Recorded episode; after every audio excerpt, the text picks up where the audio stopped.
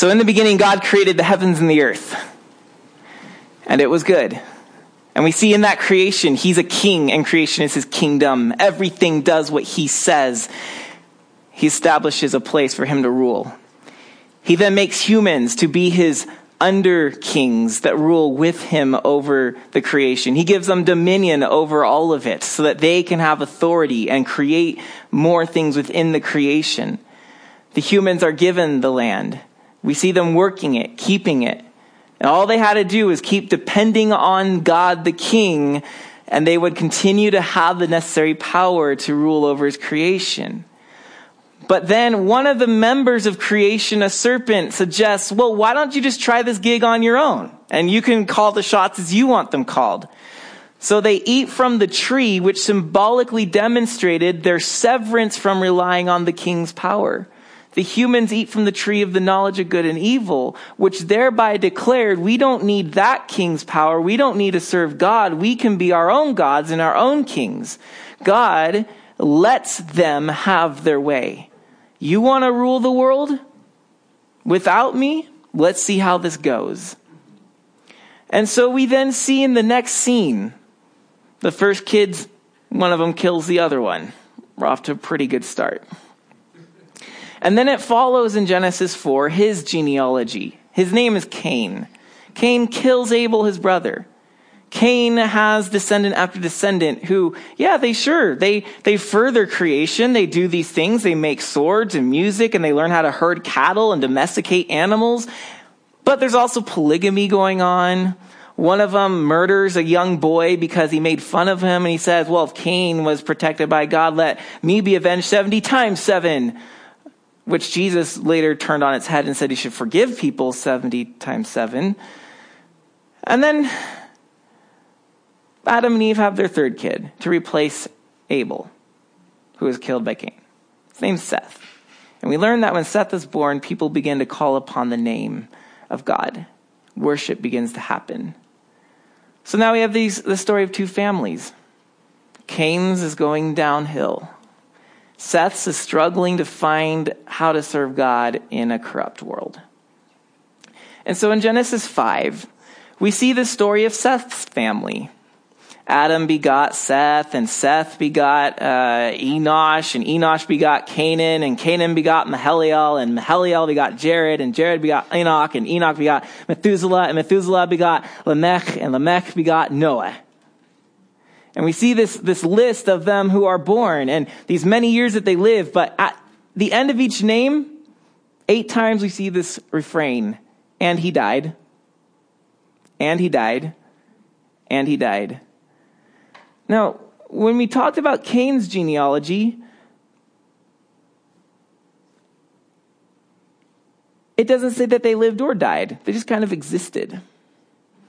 But when we follow Seth's line, they lived this many years, fathered this person, and then they died. They lived a whole life.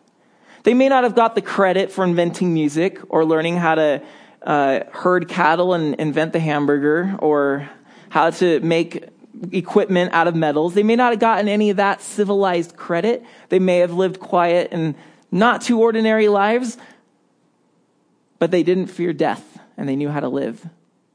And that's what we see in that Genesis 5 genealogy, this, this just packed account of people who died. And you know what? We're going to die.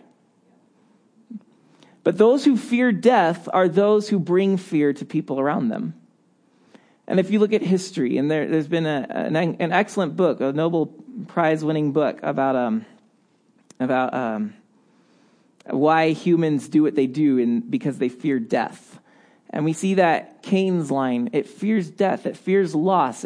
And whether we or not we consciously live with the fear of death, it's driving us, it's gnawing at us that we have to look younger because we're dying. We have to hurry and accumulate more because we're dying. We need to achieve great things and make a name for ourselves because we're dying. But these did not fear death. And they, we see in Seth's line, they worship God. Well, come by chapter 6, we see, meanwhile, this ugly scene. When man began to multiply on the face of the land, So, according to the genealogy in 5, we have about 1,500 years that have passed. It could be more. I'm not really sure if it's a full genealogy, but years have gone by. Man began to multiply on the face of the land, and daughters were born to them. Now, the sons of God, note that phrase. The mysterious characters introduced. The sons of God saw the daughters of man that they were attractive. And they, the sons of God, took as their wives any they chose. Then the Lord said, My spirit shall not abide a man forever, for he is flesh. His days shall be a 120 years. The Nephilim, or the giants, were on the earth in those days, and also afterward, when the sons of God came into the daughters of man, and they bore children to them. They are, or they were, the mighty men who were of old, the men of renown. So these mysterious sons of God are getting together with the daughters of men, and they're birthing the Nephilim, the giants who are the mighty men of renown. Okay, verse 5. The Lord saw the wickedness of man was great in the earth, and that every intention of the thoughts of his heart was only evil continually. every intention, only evil continually. That's triple bad. And the Lord was sorry that he had made man on the earth, and it grieved him to his heart. So the Lord said, I will blot out man whom I have created from the face of the land, man and animals and creeping things and birds of the heavens, for I am sorry that I have made them.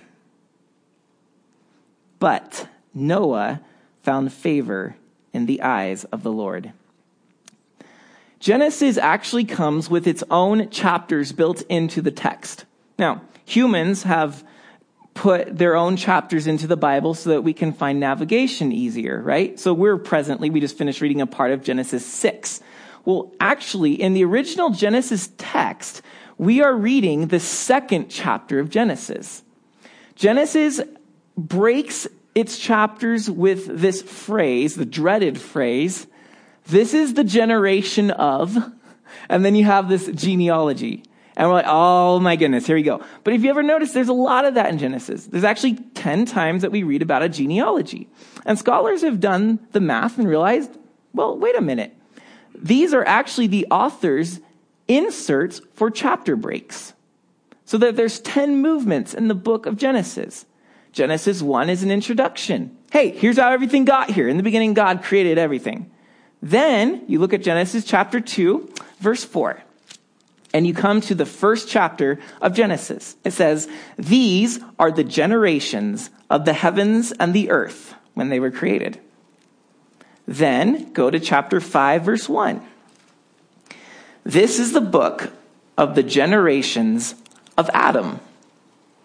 That's now chapter 2. And then you go to chapter 6, verse 9, and we see the third break. These are the generations of Noah.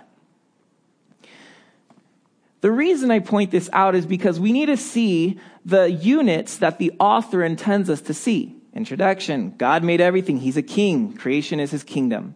Well, chapter one, then, he answers this question What happened then? If God is the king and the earth is His kingdom, what happened?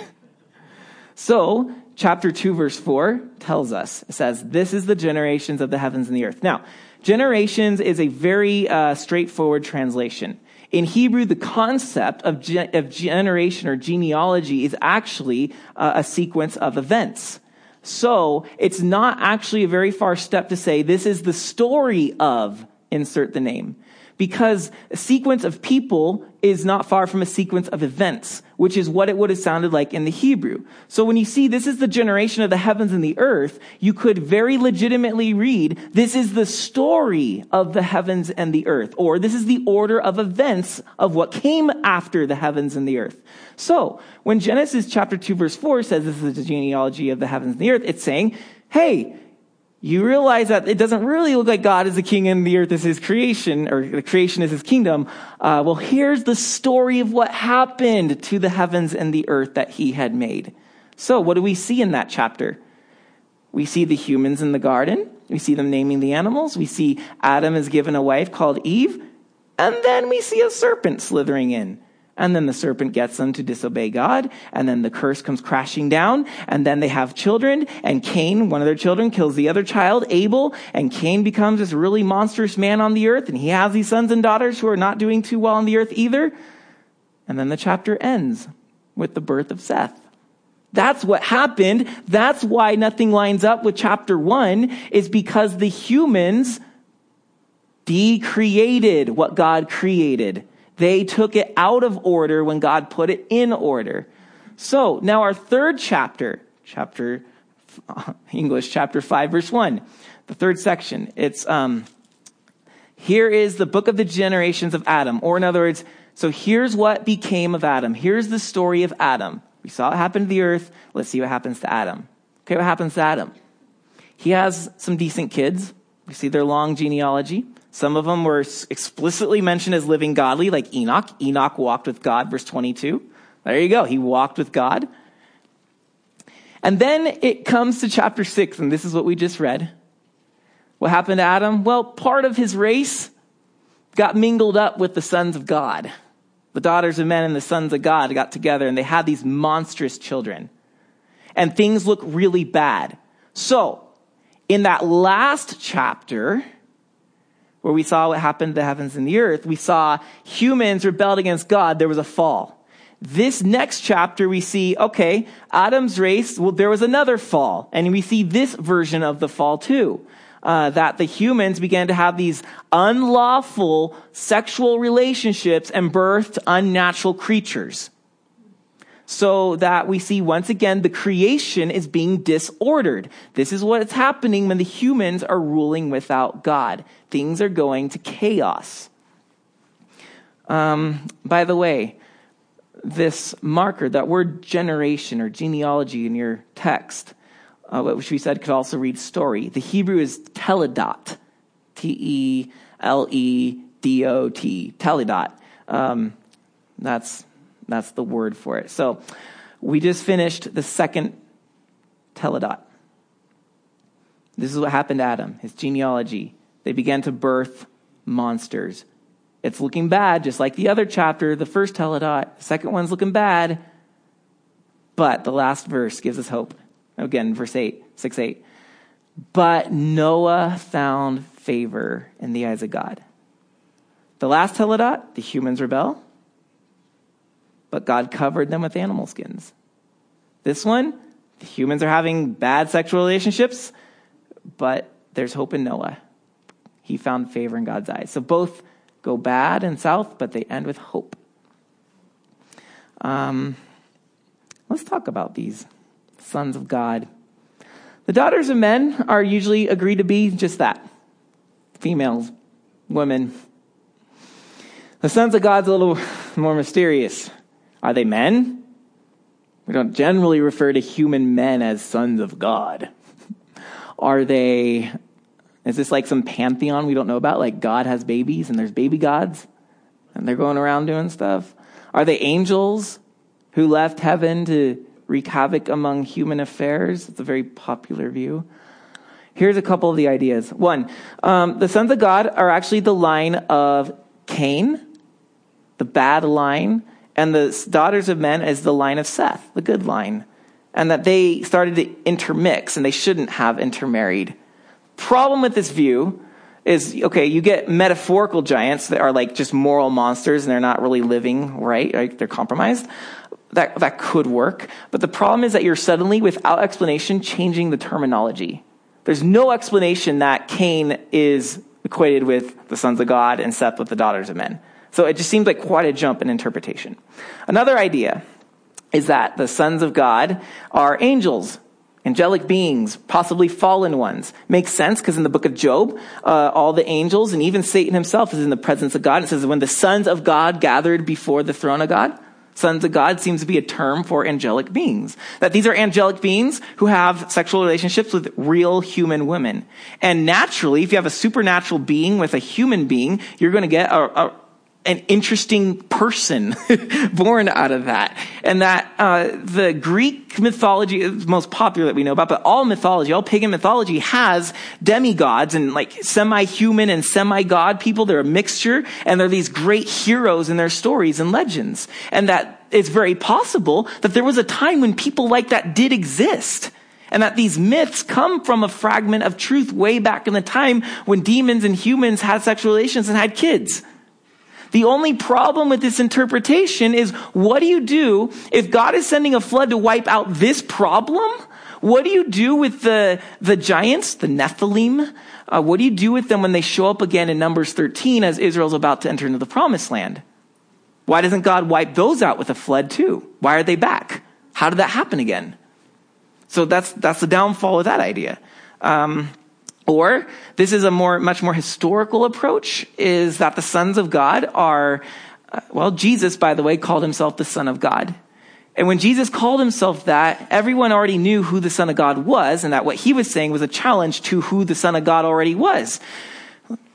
Caesar, the Roman emperor called himself the son of God. And there was this, this tradition that the emperor, when he took the throne, the one that was before him, when he died, he ascended up to the gods. And each emperor assumed the place of the son of the gods until he died and became one of the gods. So that he was the representative of the gods. He called him the son of God. Jesus is like, well, I'm the representative of the one true God. I'm the son of God here to show you the one true God. Well, that isn't just a New Testament thing. That had been a long line of history that all kings associated themselves as birthed from their pantheon of gods. It's how they got authority and got people to believe him and listen to him. Like, hey, I represent the gods here. Don't you dare talk to me that way. Don't come against me. I have authority. And so the religious and political entities married, and that's how the kings held power. Pharaoh was the son of God in the Egyptian world. And so, way back in this time, it's possible that the sons of God are kings or people who claim to be kings and try to set themselves up over tribes of people. Now, What's the problem here? Um, the problem would be that they're grabbing daughters of men, any whom they choose. So they're, they're, they're gathering these huge harems of women for themselves and depriving people of chances to marry. Perhaps. Or there's something that's much more well known in the ancient world and even goes back as far as this date, uh, is called the right of the first night. And that's where the king claimed right to a woman on her marriage night so that before the husband could be with his wife, the king got first dibs as right of law. And it was believed to be a, an ancient fertility rite, that if the king got to have the first go with a virgin, then it would bless the fruitfulness of their land and their people everywhere. So the sons of God would interfere with the daughters of men and get to choose any whom they want. It doesn't mean they would steal them from the man, just they would have the first night, and then it could be the husband's girl. Um, obviously, there's problems with that. Like, God would not be down with that. And that could also be why God would be upset with what is going on. Um, the downfall with this interpretation is how does that explain the Nephilim or the giants that are birthed out of this? You would think that you would just have natural human children as a result of a human king and a human woman getting together.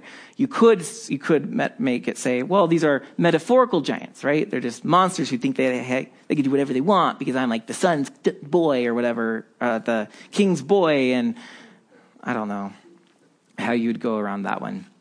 So there you go, unsolvable. It keeps going. All we know though is this.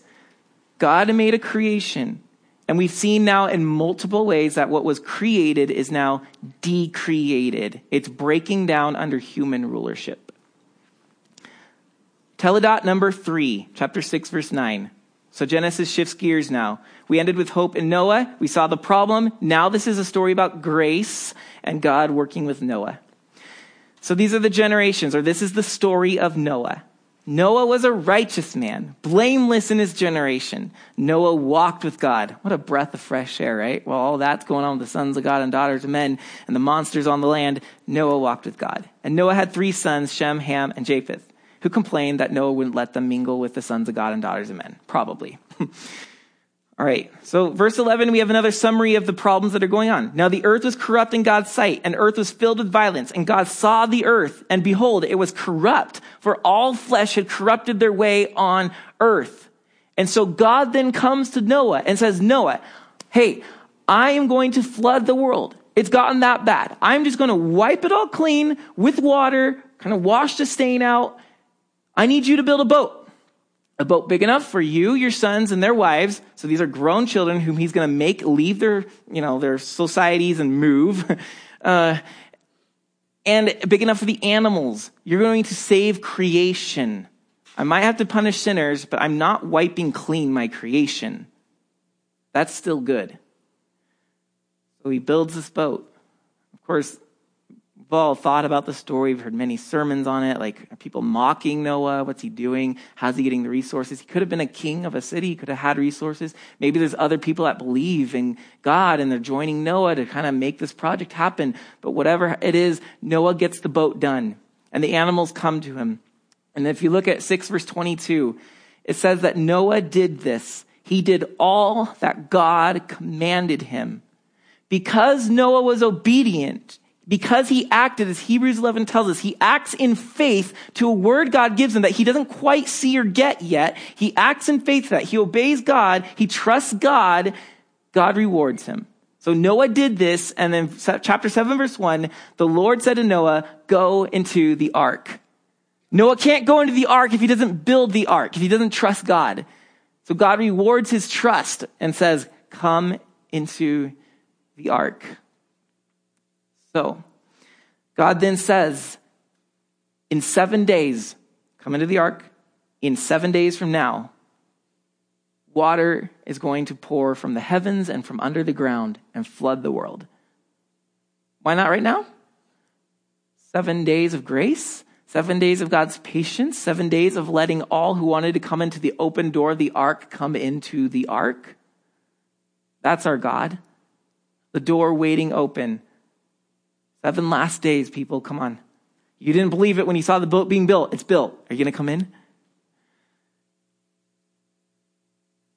Noah's a mere 600 years when finished. Um, after the seven days, the waters came on the earth and it says that it rained for 40 days and 40 nights.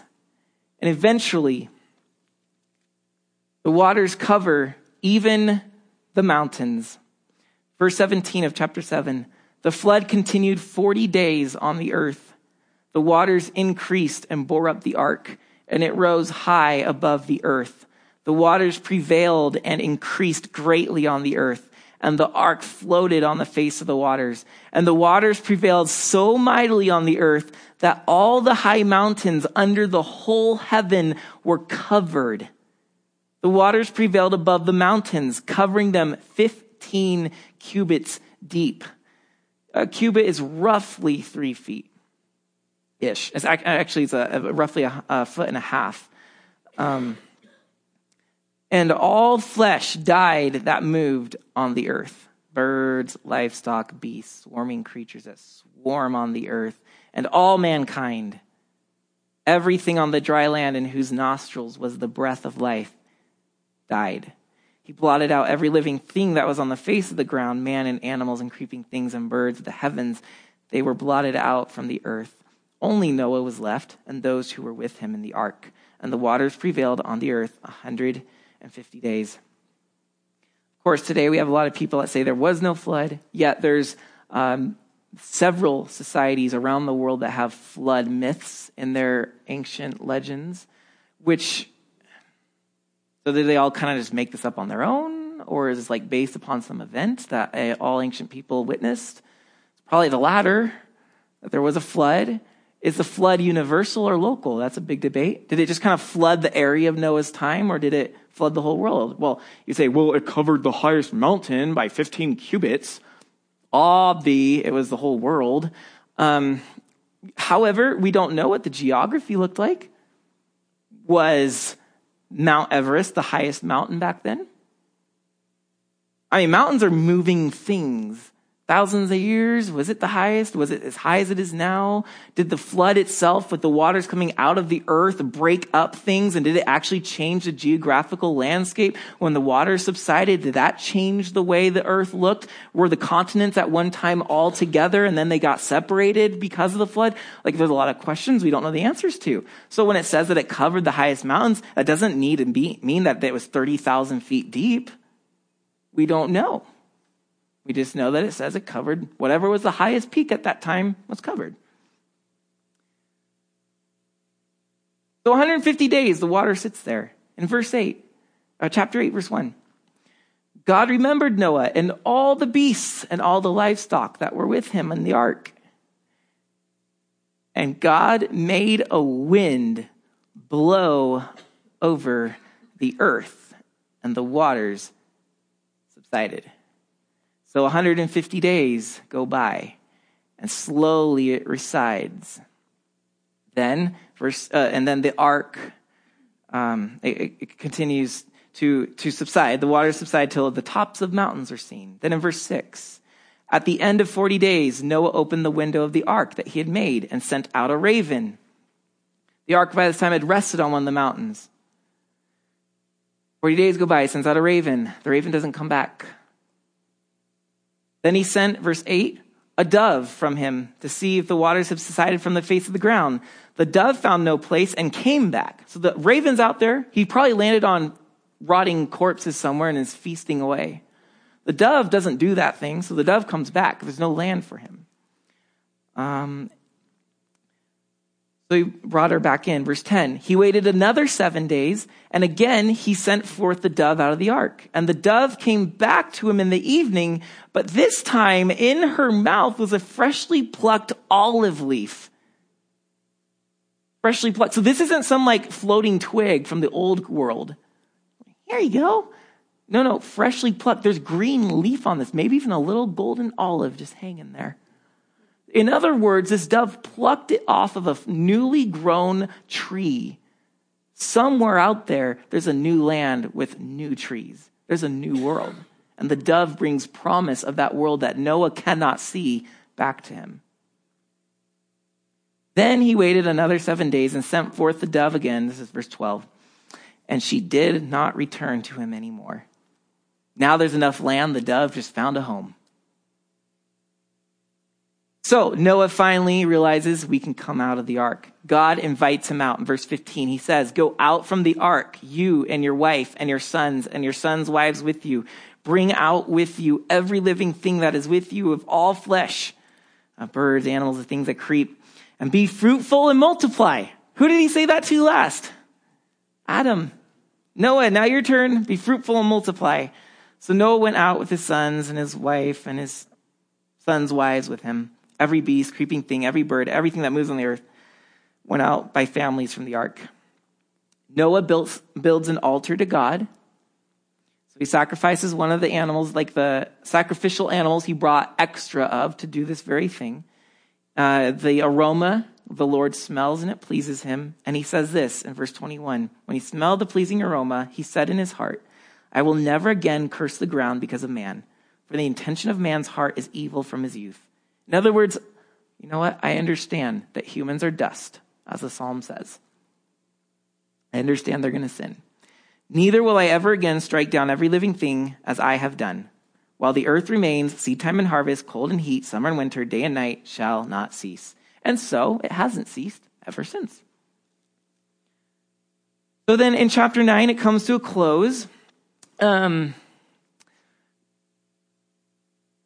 Chapter 9, verse 1 God blessed Noah and his sons and said to them, Be fruitful and multiply and fill the earth. Once again, the fear of animals will be upon you, so you're going to have some sort of rulership over them. They're going to be afraid of you, but it's not quite the same because rather than obeying you, they're just thinking afraid of you.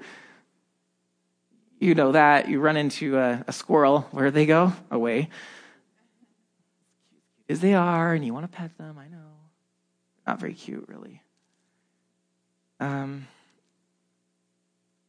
says, Everything that moves shall be food for you, verse 3. So now apparently animals are, you can only guess that before everyone's a vegetarian, now they can eat meat. It seems. Seems hard to believe that that was the case, but it, it, it appears to be that way in verse 3. Um, you shall not eat the flesh with its life, that is the blood. So you gotta have, you gotta properly cook your food. Then he says in verse 6 Whoever sheds the blood of man, by man his blood shall be shed, for God made him in his own image. So here, the image of God hasn't ceased. Noah and his offspring are still made in the image of God, which we learned about Adam meant you're, you're going to be a representative of God on the earth. So Noah and his sons are supposed to represent God on the earth through the creation. And you be fruitful and multiply, teem on the earth and multiply in it. So the same commissions are given. Go, rule the thing and multiply. Then something odd happens in verse 9. Behold, God says, I establish my covenant with you and your offspring and every living creature. And he names all the creatures. Verse 11, I establish my covenant with you. Verse 12, this is the sign of the covenant. Verse 13, I have set my bow in the cloud, and it shall be a sign of the covenant between me and the earth. Verse 15, I will remember my covenant between me and you and every living creature. Verse 16, when the bow is in the clouds, I will see it and remember the everlasting covenant between God and every living creature.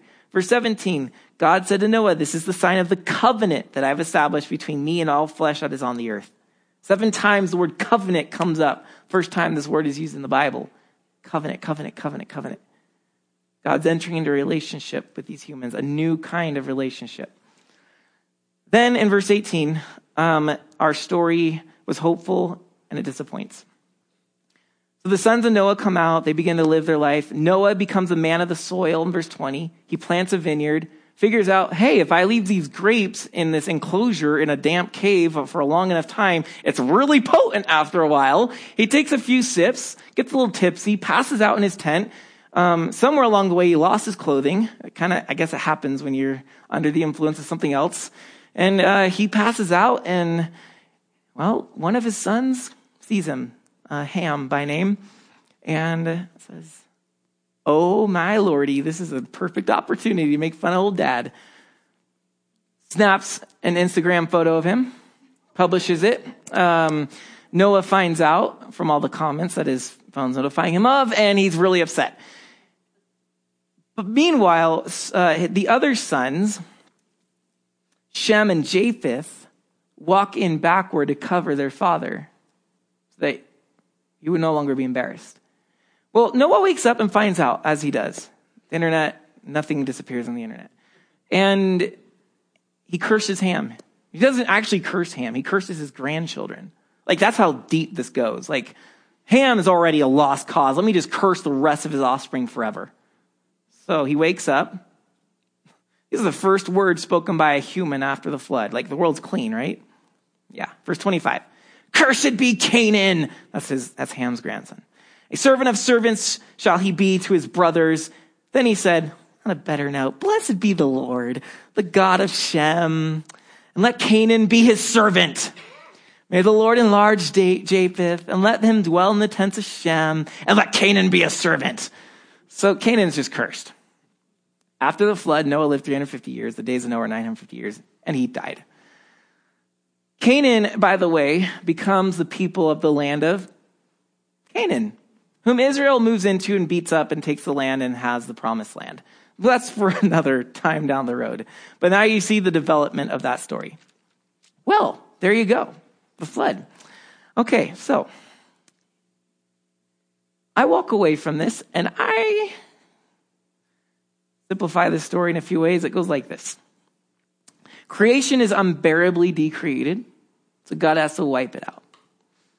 I recall pictures of myself as a kid wearing white overalls. I was maybe two, three, or four. The moms already know what is wrong with this.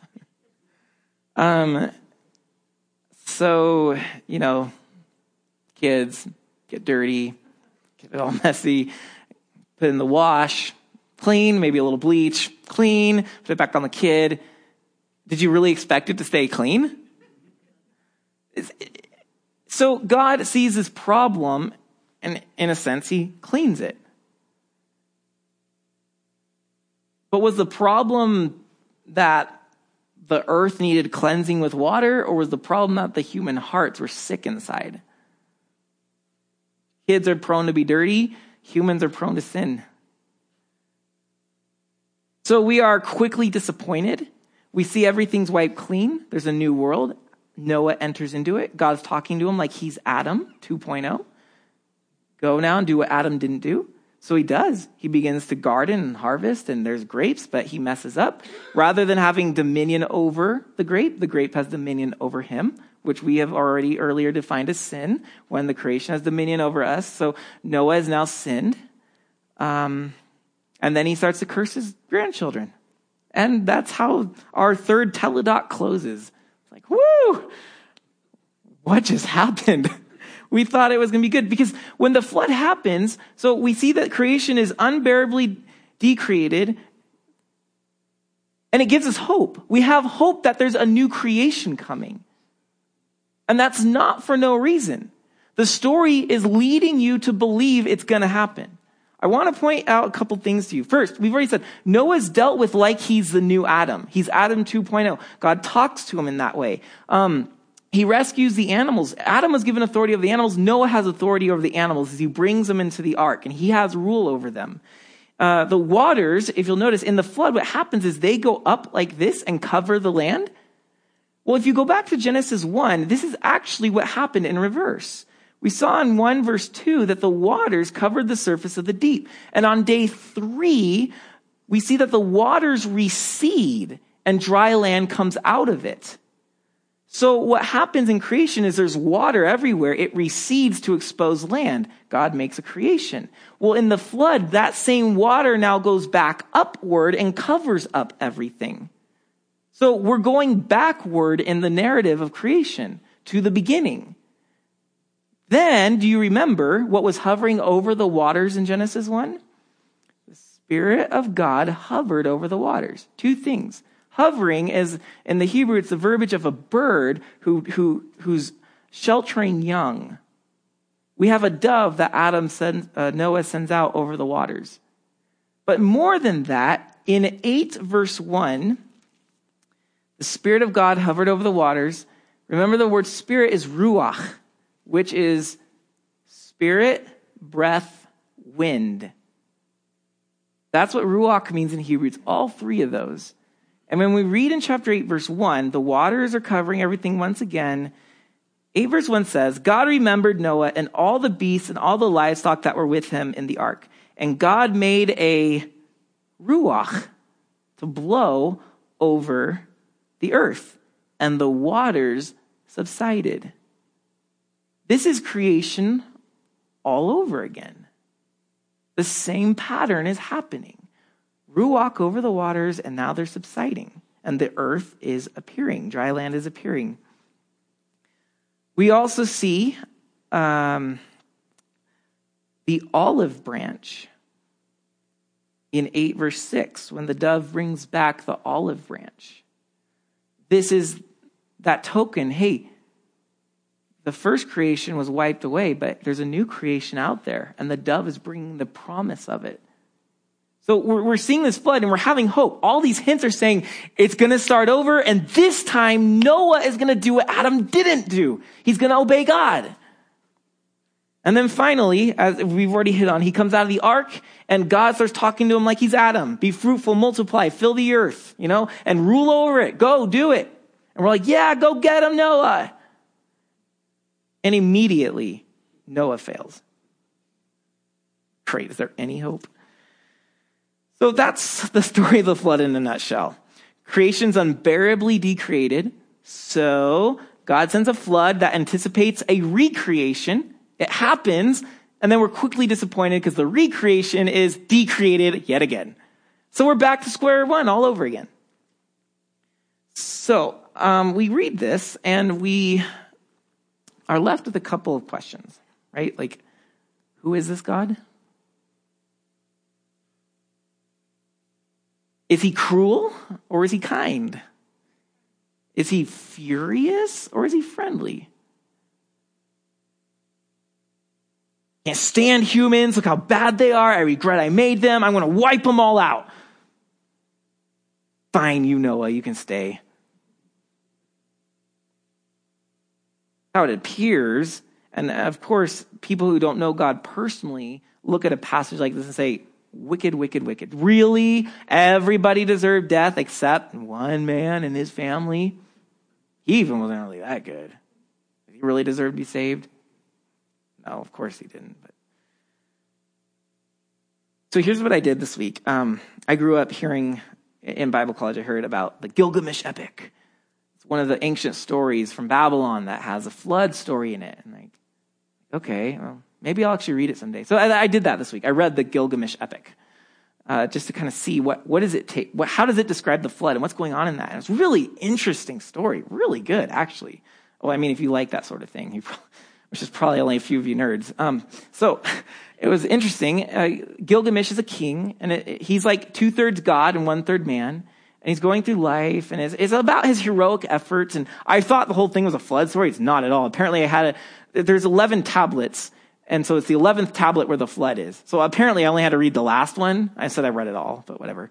So he's going through all this, I'm waiting for it. And, um, he's basically, towards the end, he's afraid of death. And so he begins to seek, how do I become immortal? So he finds out that there is a man who's, who escaped death. He was immortal. So he goes and seeks him out. And he finds him and he asks him, hey, how did you escape death? So this guy who is immortal, um, his name is very hard to pronounce. It's, uh, Utnapishtim. I'm not repeating that. So uh, he finds him. He says, so Gilgamesh says, tell me, how is it that you, a mortal, overcame death and joined the assembly of the gods and were granted eternal life? And uh, replies with, I will tell you a mystery, a secret of the gods. And he launches into this story. And it's the story, the Babylonian version of the flood. And so he, um, explains that I was a king once upon a time, and the gods decided to flood the world. It doesn't say why in this one, but in other Babylonian texts, it's because the humans are too noisy, aren't disturbing. They're disturbing the rest of the gods, and the gods are tired of them.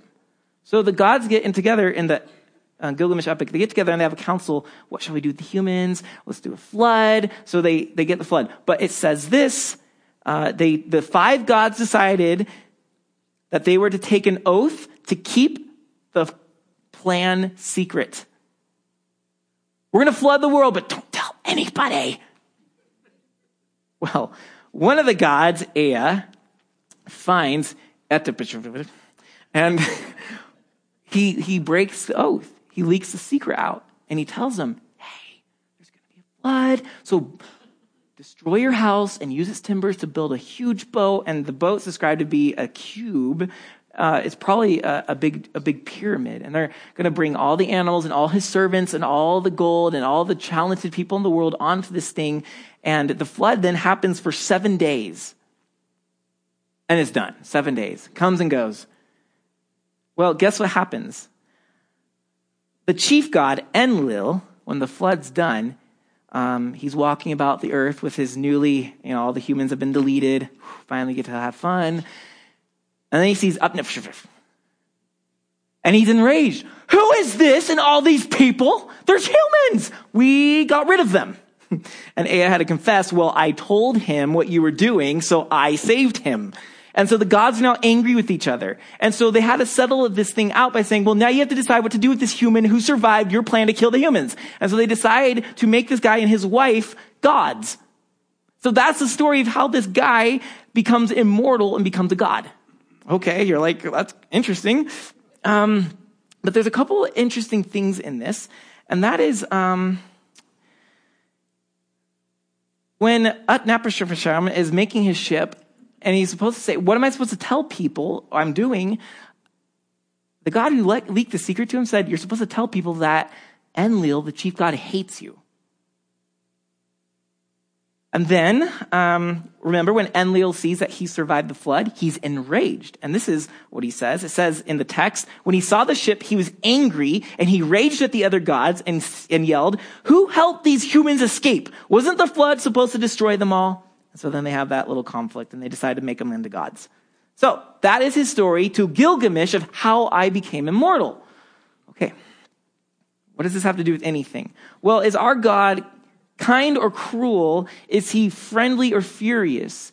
Now, we get so used to our story in the Bible that we kind of take a lot for granted. So what I gleaned very beneficially from reading a pagan text about the flood is I realized how their gods are depicted and how our God is depicted. And suddenly it really lifted a much better God out of the Bible than I had originally saw because we take so much for granted.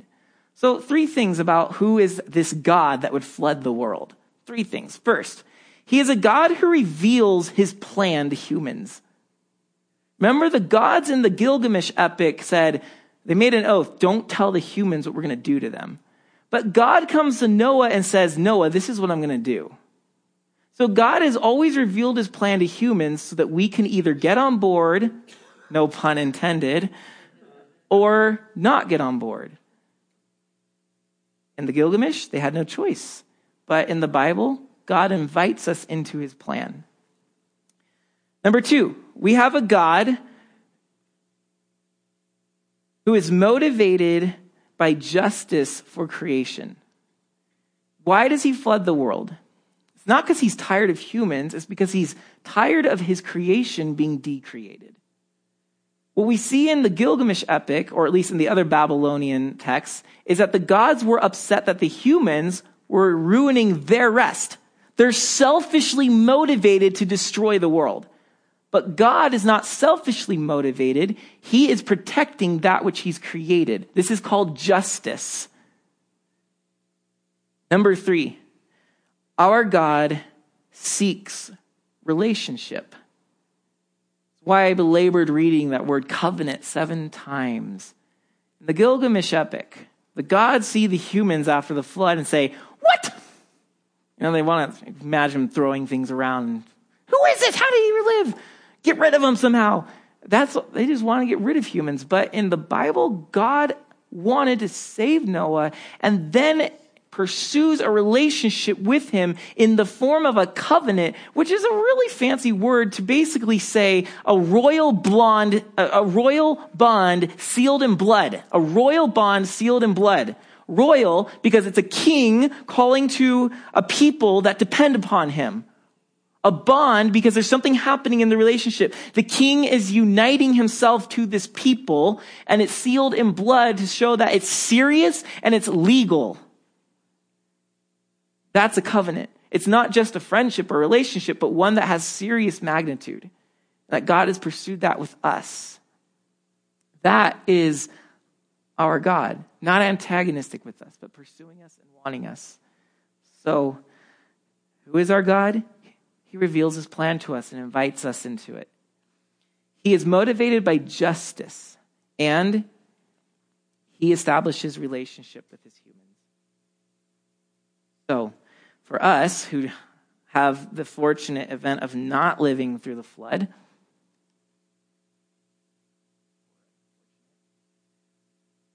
um, today we live in a world of decreation where humans are ruling without God and we're not doing a good job with everything. We see famine, we see murders, we see social injustice, we see uh, inequality in wages. There's the super rich and there's really poor, and there's people going hungry, and there's wars, and there's manipulation in other worlds where governments are not set up very well. The rulers are there just to get everything for themselves. Like we see a lot of decreation. So what it meant for Noah to be in the ark is what it means for you and I to be in Christ. We're being transferred from a world that's dying and we're moving to a world that's alive. And Peter says in 1 Peter 3 that Noah and his sons were in the boat and it was a type of baptism. That's what our baptism is. We're moving from one world, the old world, to the new world. Be in Christ. And as Paul said in 2 Corinthians 5:17, you become a new creation. The old is gone. It's washed away in the waters, in the floods of baptism. Behold, you're becoming a new creature. The Holy Spirit, Paul says in chapter Ephesians 1, verses uh, 12, 13, 14, 15, somewhere in there. He says that the Holy Spirit is given to you as a down payment of that which is to come, of your inheritance. The Holy Spirit is the dove who is bringing the olive branch of the world to come to the believer. That world that we cannot see from our side of the boat. The Holy Spirit saying, but it's coming. Hang in there. Keep going. You're inheriting the new world. That is what we have. The boat may not be fun. It might get rocked a bit. It might stink. There might be a lot of obnoxious animals around you. Might have to deal with each other's mess. But there were two birds released. The raven got his chance to leave and never came back because he found death to feast upon. He wanted the old world. The dove went out and saw nothing here for me and came back and waited till the new world was there. And so we can ask ourselves as we go to communion which bird are you? It can be hard, I get it. It can be hard to be in the boat. It can be hard to sit around with Christians who smell and bug you and can't imagine what it was like to be a rabbit amongst cheetahs on that boat, but you know, we all go through something like that. We have those relationships. But hang in there because the new world's coming. And by the way, as the worship team, you can come up. You may know someone who left the boat. Be patient with them because they might come to the conclusion that feasting on death is not for them and they might come back. Not all who leave the boat as a raven, the dove comes back.